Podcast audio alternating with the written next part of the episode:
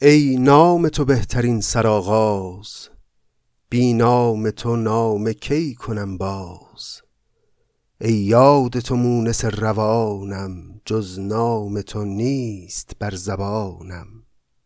از آتش ظلم و دود مظلوم احوال همه تو راست معلوم. هم قصه نانموده دانی هم نامه نانوشته خوانی. عقل آبله پای و کوی تاریک وانگاه رهی چو موی باریک. توفیق تو گر نه ره نماید این عقده به عقل کی گشاید؟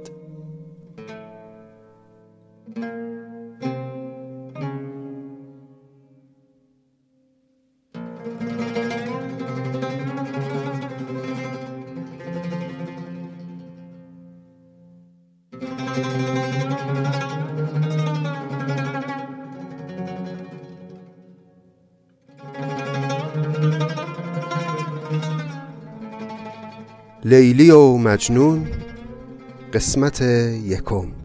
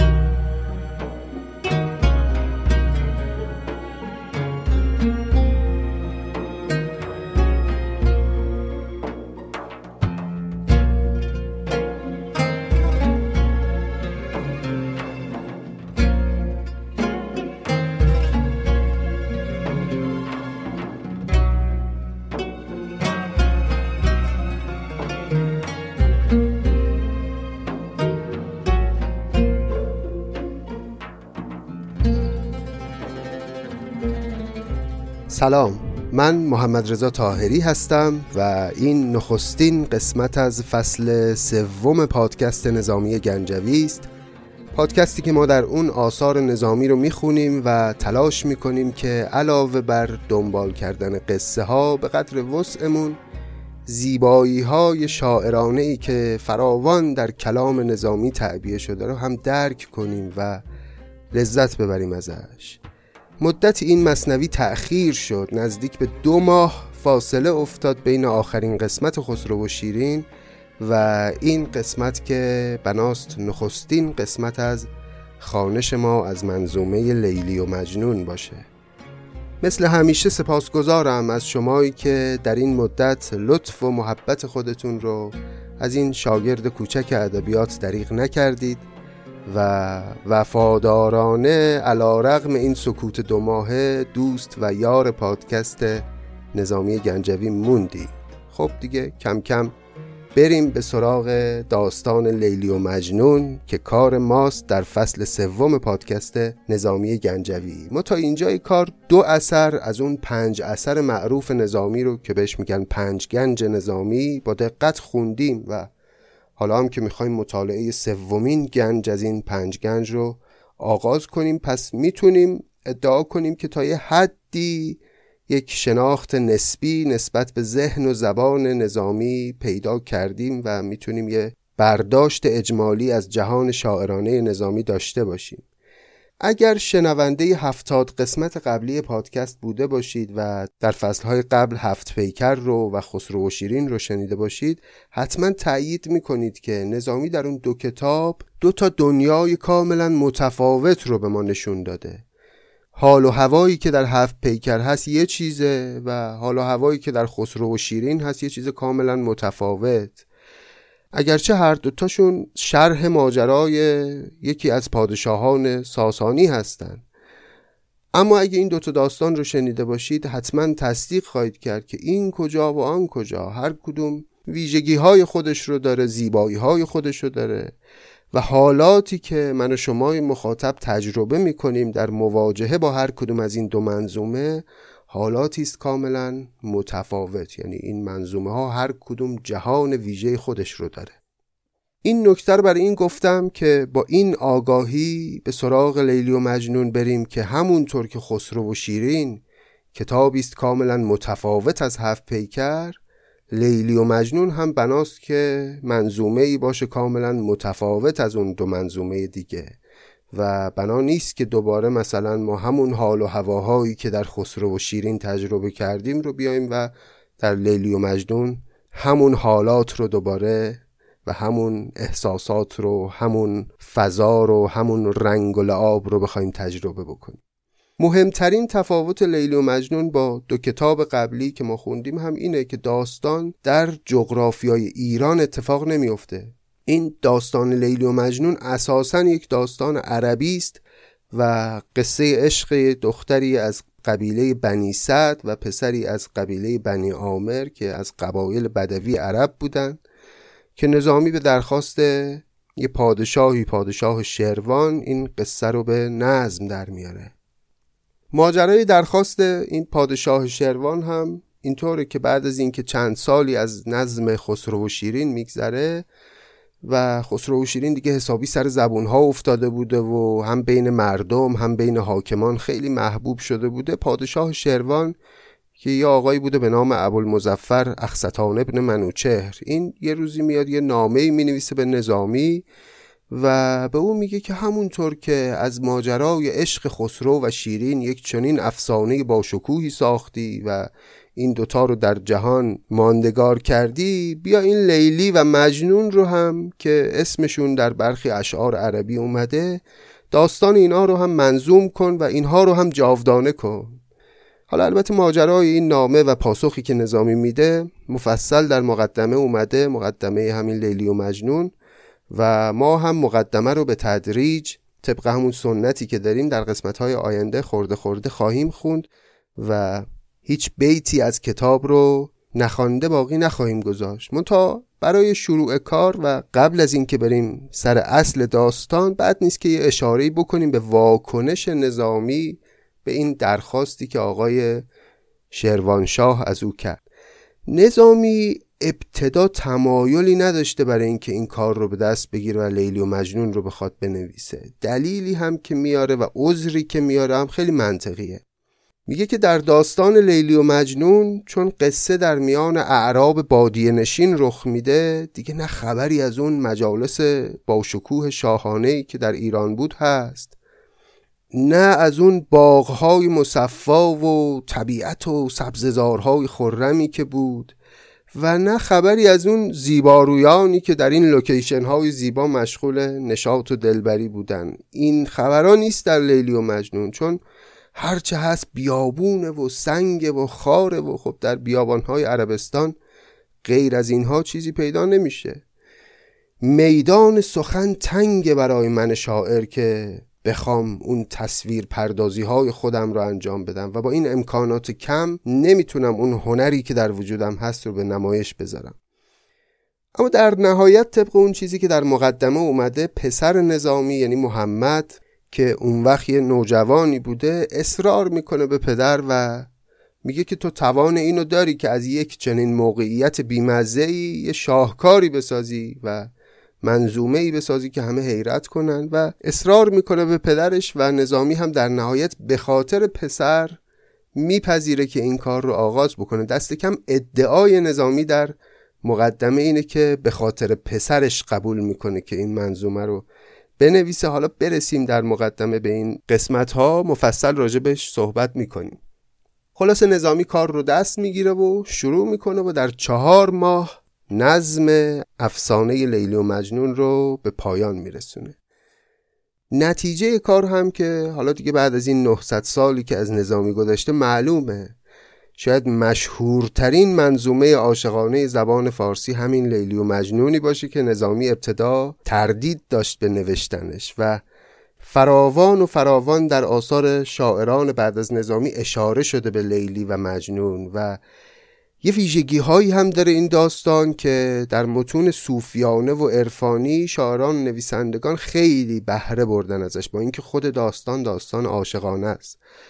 حالا خیلی نمی‌خوایم ما الان درباره ویژگی های این داستان حرف بزنیم چون داستان رو می‌خونیم و خودتون متوجه اختصاصات این داستان و تفاوتهاش با اون دو داستان قبلی که خوندیم میشید. اما درباره منابع داستان هم بد نیست یه چند کلمه صحبت بکنیم. این که اصلا این لیلی و این مجنون کی بودن و آیا واقعا چنین شخصیت هایی وجود داشتن در سرزمین های عرب؟ و این داستان ها اصلا در چه منابعی نقل شده؟ واقعیت اینه که پاسخ دقیقی نمیشه به این سوالات داد چون در شاعران عرب شعرهای متعددی از افراد مختلفی وجود داره که برای معشوقی به نام لیلی گفتن این شعرها رو. شعرهایی که برخیش هم معلوم شاعرش کیه برخیش اصلا معلوم نیست کی گفته این شعر رو. در طول تاریخ هم به تدریج هر شعری که برای کسی به نام لیلی گفته شده این اومدن نسبت دادن به یه شخصیتی به نام قیس که نام اصلی همین مجنون قصه ما هم می‌دونید دیگه قیس هست.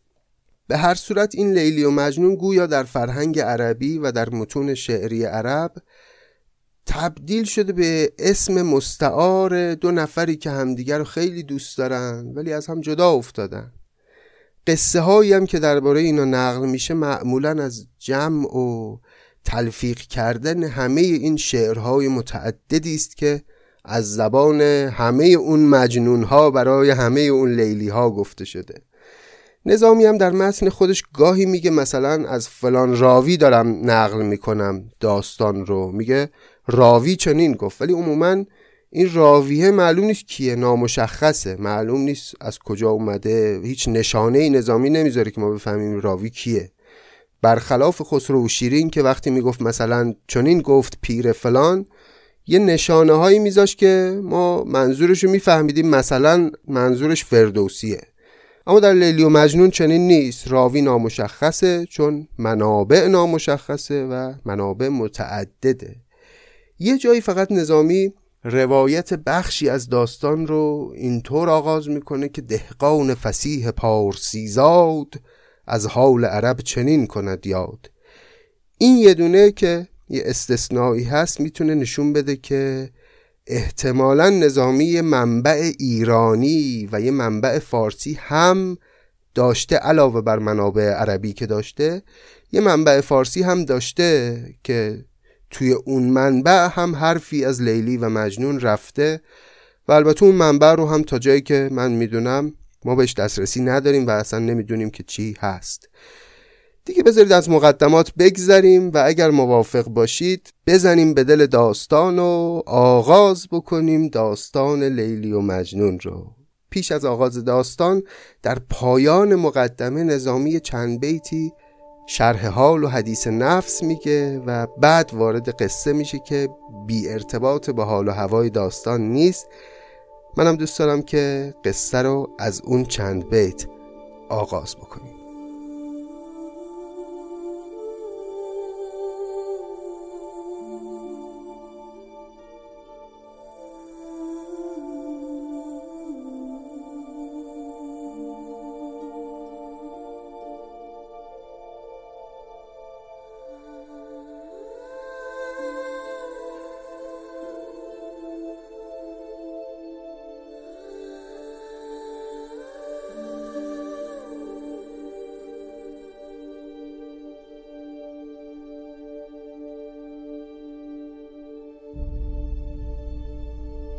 فارغ منشین که وقت کوچ است. در خود منگر که چشم لوچ است. تو آبل پای و راه دشوار. ای پاره کار چون بود کار. یا رخت خود از میانه بربند یا در به رخ زمانه دربند. صحبت چو غله نمی‌دهد باز جان در غلدان خلوت انداز. بی نقش صحیفه چند خوانی بی آب سفینه چند رانی. آن به که نظامیا در این راه بر چشمه زنی چو خضر خرگاه.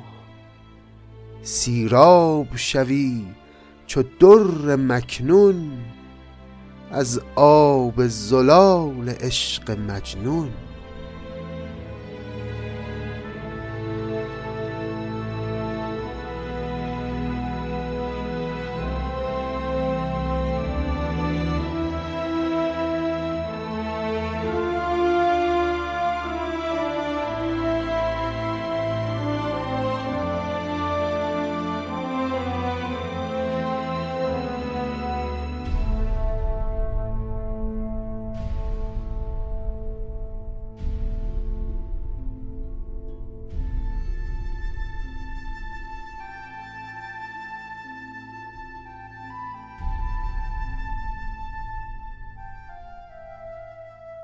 گوینده داستان چنین گفت آن لحظه که در این سخن سفت که از ملک عرب بزرگواری بوده است به خوب تر دیاری. بر آمریان کفایت او را معمورترین ولایت او را.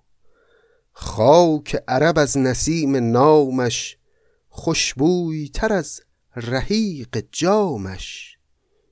صاحب هنری به مردمی تاق شایسته ترین جمله آفاق. سلطان عرب به کامگاری قارون عجم به مالداری.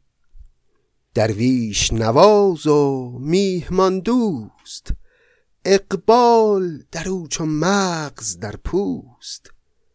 می بود خلیفه وار مشهور و از خلفی چو شمع بینور. پس داستان این گونه آغاز شد که در ملک عرب در سرزمین های عرب مردی بود از قبیله آمریان که بزرگ اون قبیله بود بسیار ثروتمند و مالدار و صاحب مقام و جایگاه بین اعراب و در عین حال هم بسیار دست دلباز و مردم دوست و همه چی تمام. منتها یه اشکالی داشت. اشکالش هم این بود که می بود خلیفه وار مشهور و از بی خلفی چو شمع بینور. خلفی برای خودش نداشت جانشینی نداشت فرزندی خدا به او نداده بود که بعد از خودش بتونه ریاست قبیله رو به عهده بگیره و جایگاه بلندی که او داره رو به ارث ببره از پدر. هیچ فرزندی نداشت. محتاج تر از صدف به فرزند چون خوشه به دانه آرزومند. در حسرت آن که دست بختش شاخی به در آرد از درختش. یعنی که چو سرو بن بریزد سرو دگرش ز بن بخیزد. تا چون به چمن رسد تزروی سروی بیند به جای سروی. گر سرو بن کهن نبیند در سایه سرو نو نشیند. زنده است کسی که در دیارش ماند خلفی به یادگارش. پس خیلی دلش می‌خواست این رئیس قبیله آمریان که فرزندی داشته باشه خلفی داشته باشه که پس از خودش این میراث ادامه پیدا کنه تا چون به چمن رسد تزروی سروی بیند به جای سروی. وقتی او از دنیا رفت و سرو قامتش به خاک افتاد سرو دیگری به جای او نشانده بشه. گر سرو بن کهن نبیند در سایه سرو نو نشیند. یه بیتم در نهایت نظامی گفت که خیلی شرح حال خودش زنده است کسی که در دیارش ماند خلفی به یادگارش. اون کسی که یه خلفی یه جانشین راستینی به جای خودش باقی بذاره در دنیا او انگار که هیچ وقت نمرده. می‌دونیم دیگه نظامی خیلی اون فرزند خودش محمد رو دوست می داشته و بهش امید بسته بوده خیلی هم تلاش می‌کنه. حالا در مقدمه کتاب دربارش مطالب زیادی گفته شده و می‌رسیم و می‌خونیم که خیلی تلاش می‌کنه نظامی برای اینکه این محمد به جایی برسه و زمانی که داره لیلی و مجنون رو می‌نویسه محمد یک نوجوانی است و نظامی بسیار به او امید بسته و پیداست که در گفتن این بیت نیم نگاهی به احوالات خودش هم داره. زنده است کسی که در دیارش ماند خلفی به یادگارش.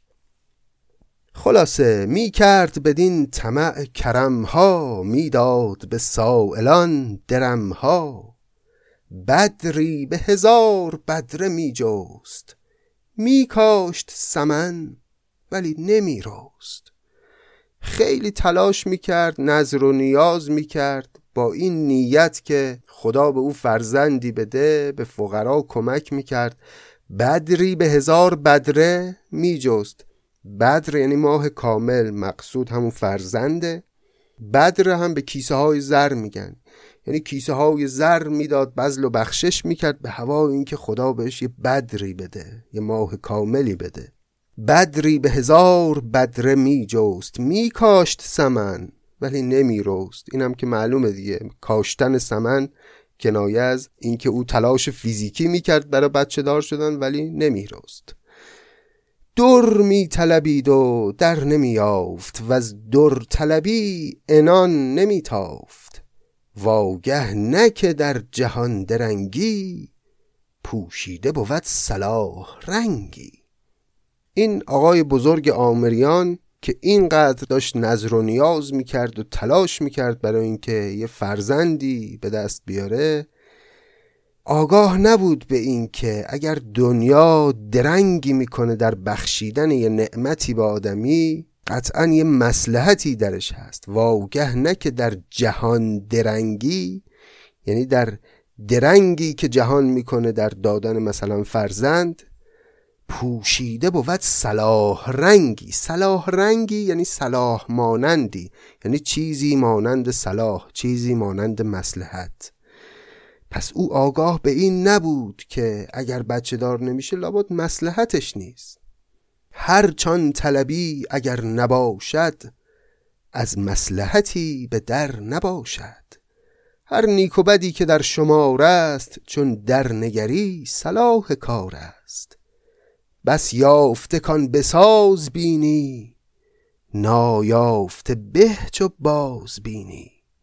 بسیاری نعمتها رو به دست میاری اما اگر عاقبت کار رو ببینی می‌فهمی که ای کاش این نعمت رو به دست نمی آوردی بس یافته کان بساز بینی نایافته به چو باز بینی. بسیار قرض که در نورد است پوشیدن او صلاح مرد است.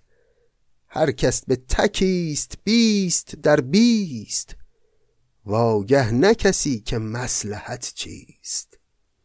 سررشته غیب ناپدید است. بس قفل که بنگری کلید است. از اون بیتای ناب نظامیوار بودا. سررشته غیب ناپدید است. بس قفل که بنگری کلید است. چون در طلب از برای فرزند می بود چو کان به لعل در بند. ایزد به تزرعی که شاید دادش پسری چنان که باید.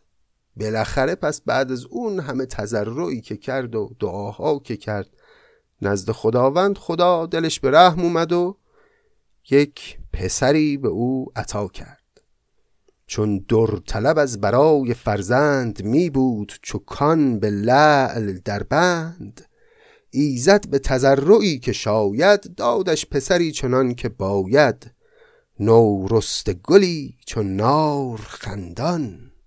چه نار و چه گل هزار چندان.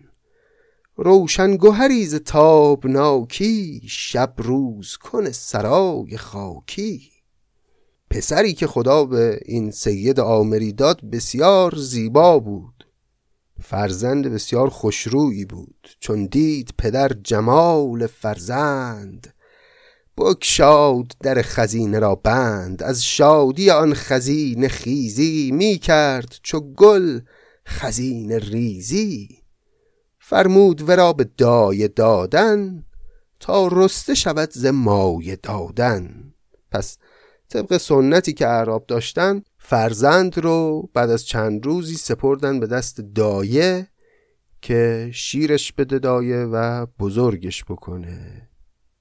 فرمود ورا به دایه دادن تا رسته شود زه مایه دادن. مایه معلومه اینجا یعنی همون شیر. دورانش به حکم دایگانی پرورد به شیر مهربانی. هر شیر که در دلش سرشتند هر فیز وفا بر او نوشتند. هر مایه که از غذاش دادند دل دوستی در او نهادند. هر نیل که بر رخش کشیدند افسون دلی بر او دمیدند. چون لاله دهن به شیر می شست چون برگ سمن به شیر می رست پس از همون کودکی این فرزند با وفاداری و مهربانی آمیخته بود و داشت رشد می‌کرد و بزرگ می‌شد. هر شیر که در دلش سرشتند هر فیز وفا بر او نوشتند. هر مایه که از غذاش دادند دل دوستی در او نهادند. هر نیل که بر رخش کشیدند این نیل یه نوع رنگه همون رنگ نیلی که ما میگیم که اینو به صورت بچه ها میکشیدن برای دفع چشم زخم. میگه هر نیلی که به صورت این بچه میکشیدن افسون دلی بر او دمیدند. و خلاصه اینجوری نم نمک جادوی عاشقی رو انگار وارد روح و روان این پسر کردند گفتی که به شیر بود شهدی یا بود مهی میان مهدی. از مه چو دو هفته بود رفته شد ماه دو هفته بر دو هفته. شرط هنرش تمام کردند قیس هنریش نام کردند. پس دو هفته که از زندگانی این ماه دو هفته گذشت. ماه دو هفته یعنی ماه کامل استعاره از این نوزاد زیبارویی که به دنیا اومده. چون دو هفته از عمر این ماه دو هفته گذشت اومدن و براش اسم گذاشتن. اسمش رو گذاشتن قیس. قیس هنری. به خاطر اینکه خیلی زیبا بود یه همچین پسوندی هم دادن بهش. شرط هنرش تمام کردند. قیس هنریش نام کردند. چون بر سر این گذشت سالی بفزود جمال را کمالی. عشقش به دو دستی آب می‌داد زو گوهر عشق تاب می‌داد. گوهر عشق تاب می‌داد یعنی میتابید. یعنی وقتی این بچه یک سالش شد اصلا هر کی صورتش رو می‌دید یاد گوهر عشق میافتاد. انگار گوهر عشق از صورت او تابنده بود. عشقش به دو دستی آب می‌داد زو گوهر عشق تاب می‌داد. سالی دو سه در نشاط و بازی میرست به باغ دلنوازی. چون شد به قیاس هفت ساله آمود بنفشه گرد لاله. که از هفت به ده رسید سالش افسانه خلق شد جمالش. هر کس که رخش ز دور دیدی بادی ز دعا بر او دمیدی. شد چشم پدر به روی او شاد از خانه به مکتبش فرستاد. دادش به دبیر دانش آموز تا رنج برد بر او شب و روز. پس چند سالی که از عمر این قیس گذشت و یه کودک هفتش ساله ای شد به نهایت زیبایی رسیده بود و هر کس که رخش ز دور دیدی بادی ز دعا بر او دمیدی. شد چشم پدر به روی او شاد از خانه به مکتبش فرستاد. ده ساله که شد پسر او رو فرستاد به مکتب که بره و درس بخونه. دادش به دبیر دانش آموز تا رنج برد بر او شب و روز.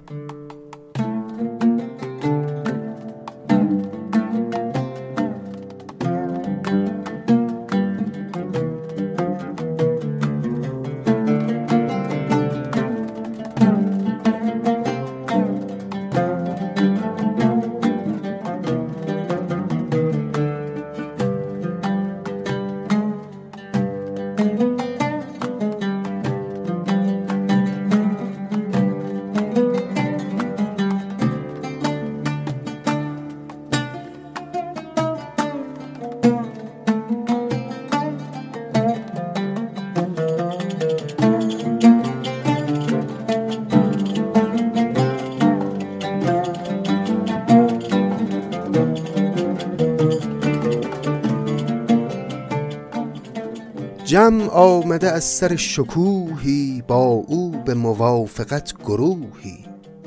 هر کودکی از امید و از بیم مشغول شده به درس و تعلیم. با آن پسران خورد پیوند هم لوح نشسته دختری چند.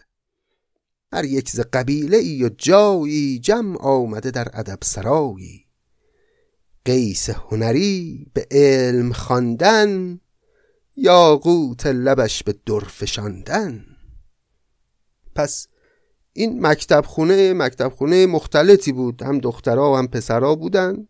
دختر و پسرهای کم سن و سال و کوچولو موچولو.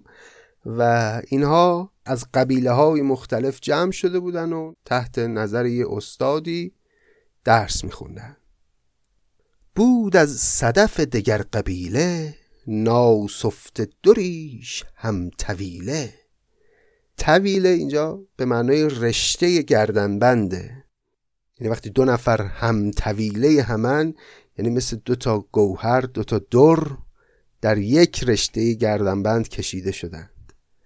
بود از صدف دگر قبیله ناسفت دریش هم طویله آفت نرسیده دختری خوب. چون عقل به نام نیک منصوب. آراست لعبتی چون ماهی چون سرو سهی نظارگاهی شوخی که به غمزه ای کمینه سفتی نه یکی هزار سینه. آهو چشمی که هر زمانی کشتی به کرشمه جهانی. ماه عربی به رخ نمودن ترک عجمی به دل رو بودن پس در اون مکتب خونه دختری بود از قبیله دیگری. در نهایت زیبایی و دلبری آفت نرسیده دختری خوب. چون عقل به نام نیک منصوب آراست لعبتی چون ماهی چون سرو سهی نظارگاهی. همونطور که سرو سهی سرو بلند آزاد جایگاه نظاره چشم هاست و همه دوست دارن تماشاش کنن این دخترم چنین بود. شوخی که به قمزه ای کمینه سفتی نه یکی هزار سینه. یه قمزه و یه اشوه که با چشمش میومد هزار سینه رو سوراخ می‌کرد. سفتن به منای سوراخ کردن. آهو چشمی که هر زمانی کشتی به کرشمه جهانی.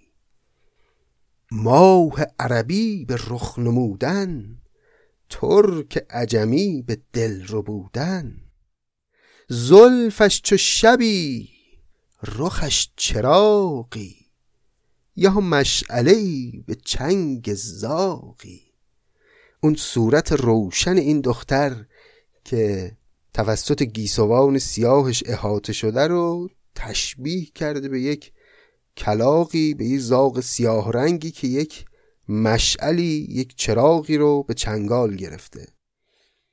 زلفش چو شبی رخش چراغی.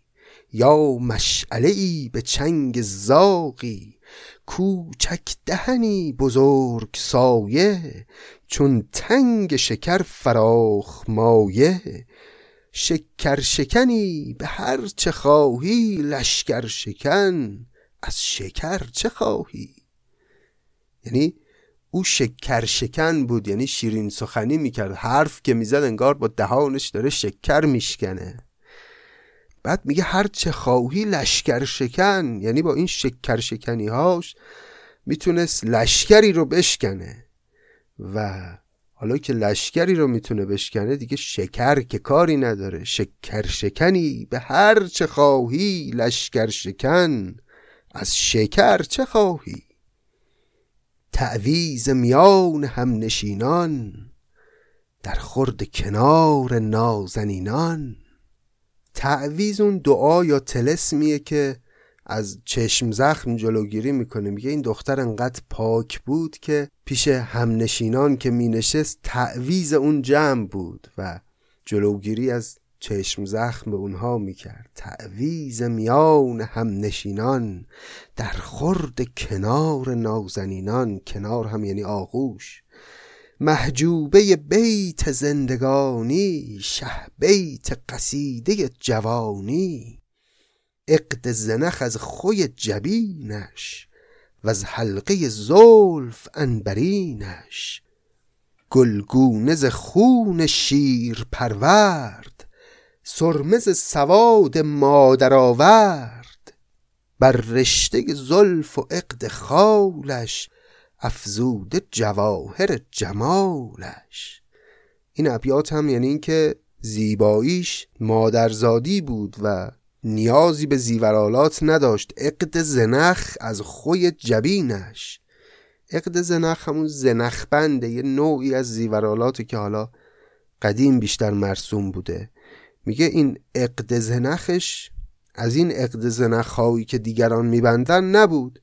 همین عرق های پیشانیش عقد زنخش بود. عقد زنخ از خوی جبینش خوی به معنای عرق و از حلقه زلف انبرینش. انبرین هم یا انبرینه یه نوعی از گردنبنده. میگه انبرینش همون حلقه های زلفش بود که رو گردنش افتاده بود. نیازی به این زیورالات نداشت. به قول سعدی تو سیمینتن چنان خوبی که زیورها بیارایی. بر رشته زلف و عقد خالش افزوده جواهر جمالش. در هر دلی از هواش میلی گیسوش چو لیل و نام لیلی. پس این دختری که در هر دلی از هواش میلی بود و گیسوش مثل لیل مثل شب سیاه بود نامش هم بود لیلی در هر دلی از هواش. میلی گیسوش چو لیل و نام لیلی. از دلداری که قیس دیدش دل داد و به مهر دل خریدش. او نیز هوای قیس می جست در سینه هر دو مهر می پس تو همون مراودات کودکانه داخل مکتب خونه دل این قیس کودک گرفتار مهر لیلی شد و از اونجایی که قیس هم خب پسر زیبایی بود لیلی هم دل به مهر او داد. از دلداری که قیس دیدش دل داد و به مهر دل خریدش. او نیز هوای قیس می جست در سینه هر دو مهر می رست در دلهای کوچک این دوتا کودک داشت کم کمک مهر و محبت و عشق اندک اندک می روید و بزرگ می شد عشق آمد و جام خام در داد. جامی به دو خوی رام در داد. مستی به نخست باد سخت است. افتادن نافتاده سخت است. اولین باده ای که کسی بخواد بخوره و اولین بار مست بشه اون مستی سختی داره. همونطور که عشق اولی که آدم ها گرفتارش میشن خیلی وقتا عشق دردناکیه و هیچ شیل پیله عقل باهاش قاطی نیست. عشق آمد و جام خام در داد. جام خام کنایه از همون عشق کودکیه. جامی به دو خوی رام در داد. دو تا کودکی که خوی رام داشتن و در کنار هم آرام و رام بودن عشق اومد و اینا رو مستشون کرد. مستی به نخست باد سخت است. افتادن نافتاده سخت است. چون از گل مهر بو گرفتند با خود همه روز خو گرفتند. این جان به جمال آن سپرده دل برده ولیک جان نبرده. وان بر رخ این نظر نهاده دل داده و کام دل نداده. پس روز به روز دیگه این دوتا داشتن به هم خو می‌گرفتن. مهر در دلهاشون میرست و محبتشون هی عمیقتر می‌شد و در عین ها روزهای خوشی رو در اون مکتب خونه کنار هم به سر می بردند یاران به حساب علم خانی ایشان به حساب مهربانی. یاران سخن از لغت سرشتند. ایشان لغتی دگر نوشتند. یاران ورقی ز علم خواندند. ایشان نفسی به عشق راندند. یاران صفت فعال گفتند. ایشان همه حسب حال گفتند. یاران به شمار پیش بودند. ویشان به شمار خیش بودند. پس به شیوه همه عشقای کودکی و نوجوانی این دوتا هم درس و مشق و رها کردند و همه فرزندانی که در اون مکتب بودند به دنبال یاد گرفتن لغت و املا و حساب و علوم دیگر بودند. این دوتا اما حواسشون جای دیگه بود. یاران به حساب علم خانی ایشان به حساب مهربانی. یاران سخن از لغت سرشتند ایشان لغتی دگر نوشتند. یاران ورقی ز علم خواندند ایشان نفسی به عشق راندند. یاران صفت فعال گفتند ایشان همه حسب حال گفتند. یاران به شمار پیش بودند یعنی مشغول علم حساب بودند. ویشان به شمار خیش بودند. به این صورت پس رسما عشق میان قیس و لیلی آغاز شد و اینگونه بود که ماجرای طولانی لیلی و مجنون نطفش در همین ابتدای کار شکل گرفت و اگر اجازه بدید همینجا قصه رو متوقف کنیم و ادامه داستان رو موکول کنیم به قسمت آینده. و ببینیم که سرنوشت این عشق چه خواهد شد. خیلی ممنونم از اینکه مخاطب شعر نظامی هستید و صدای ناساز بنده رو تحمل می‌کنید برای اینکه با هم لذت ببریم از هنر بینظیر نظامی در منظوم سرایی و داستان پردازی و شاعری.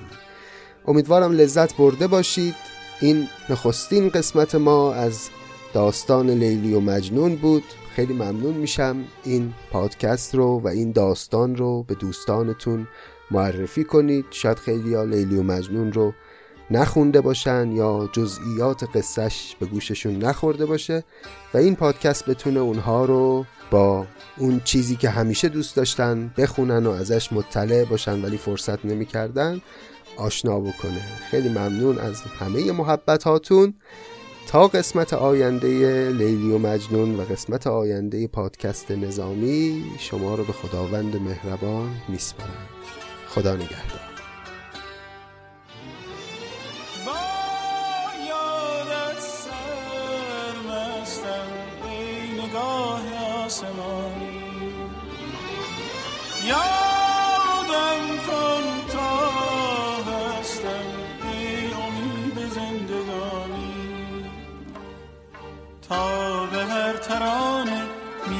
کشد زبان شور عاشقانه من. تا به هر ترانه می کشد زبان شور عاشقانه من.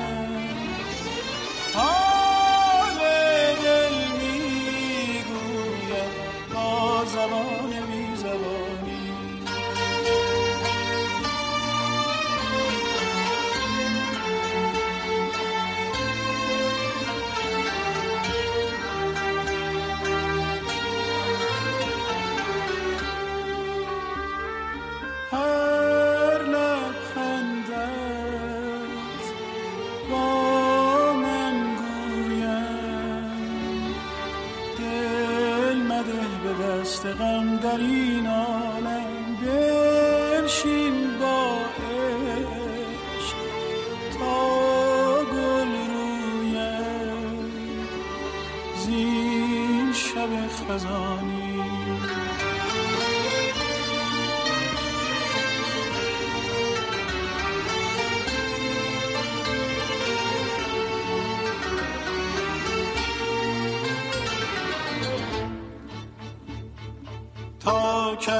نگاه تو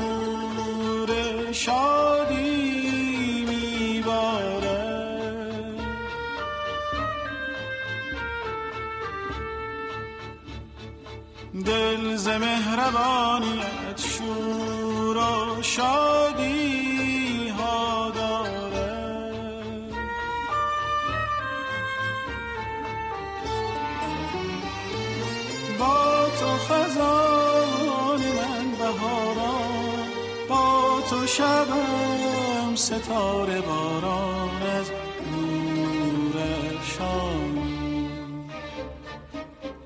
چه بخوایی چه نخوایی دل عاشق به تو پوید به هر نشانی.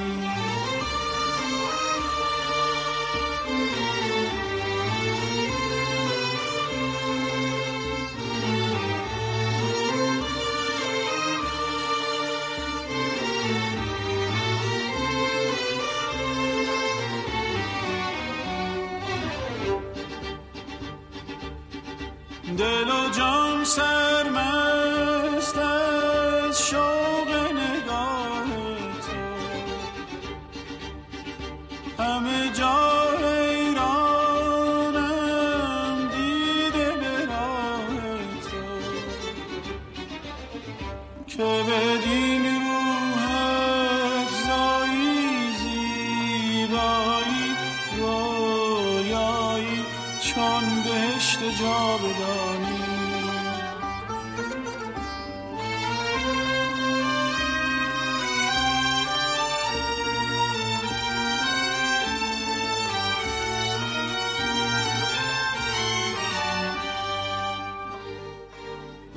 چه شود گر بازایی چون نفس باد سهر میرسدم جان دیگر؟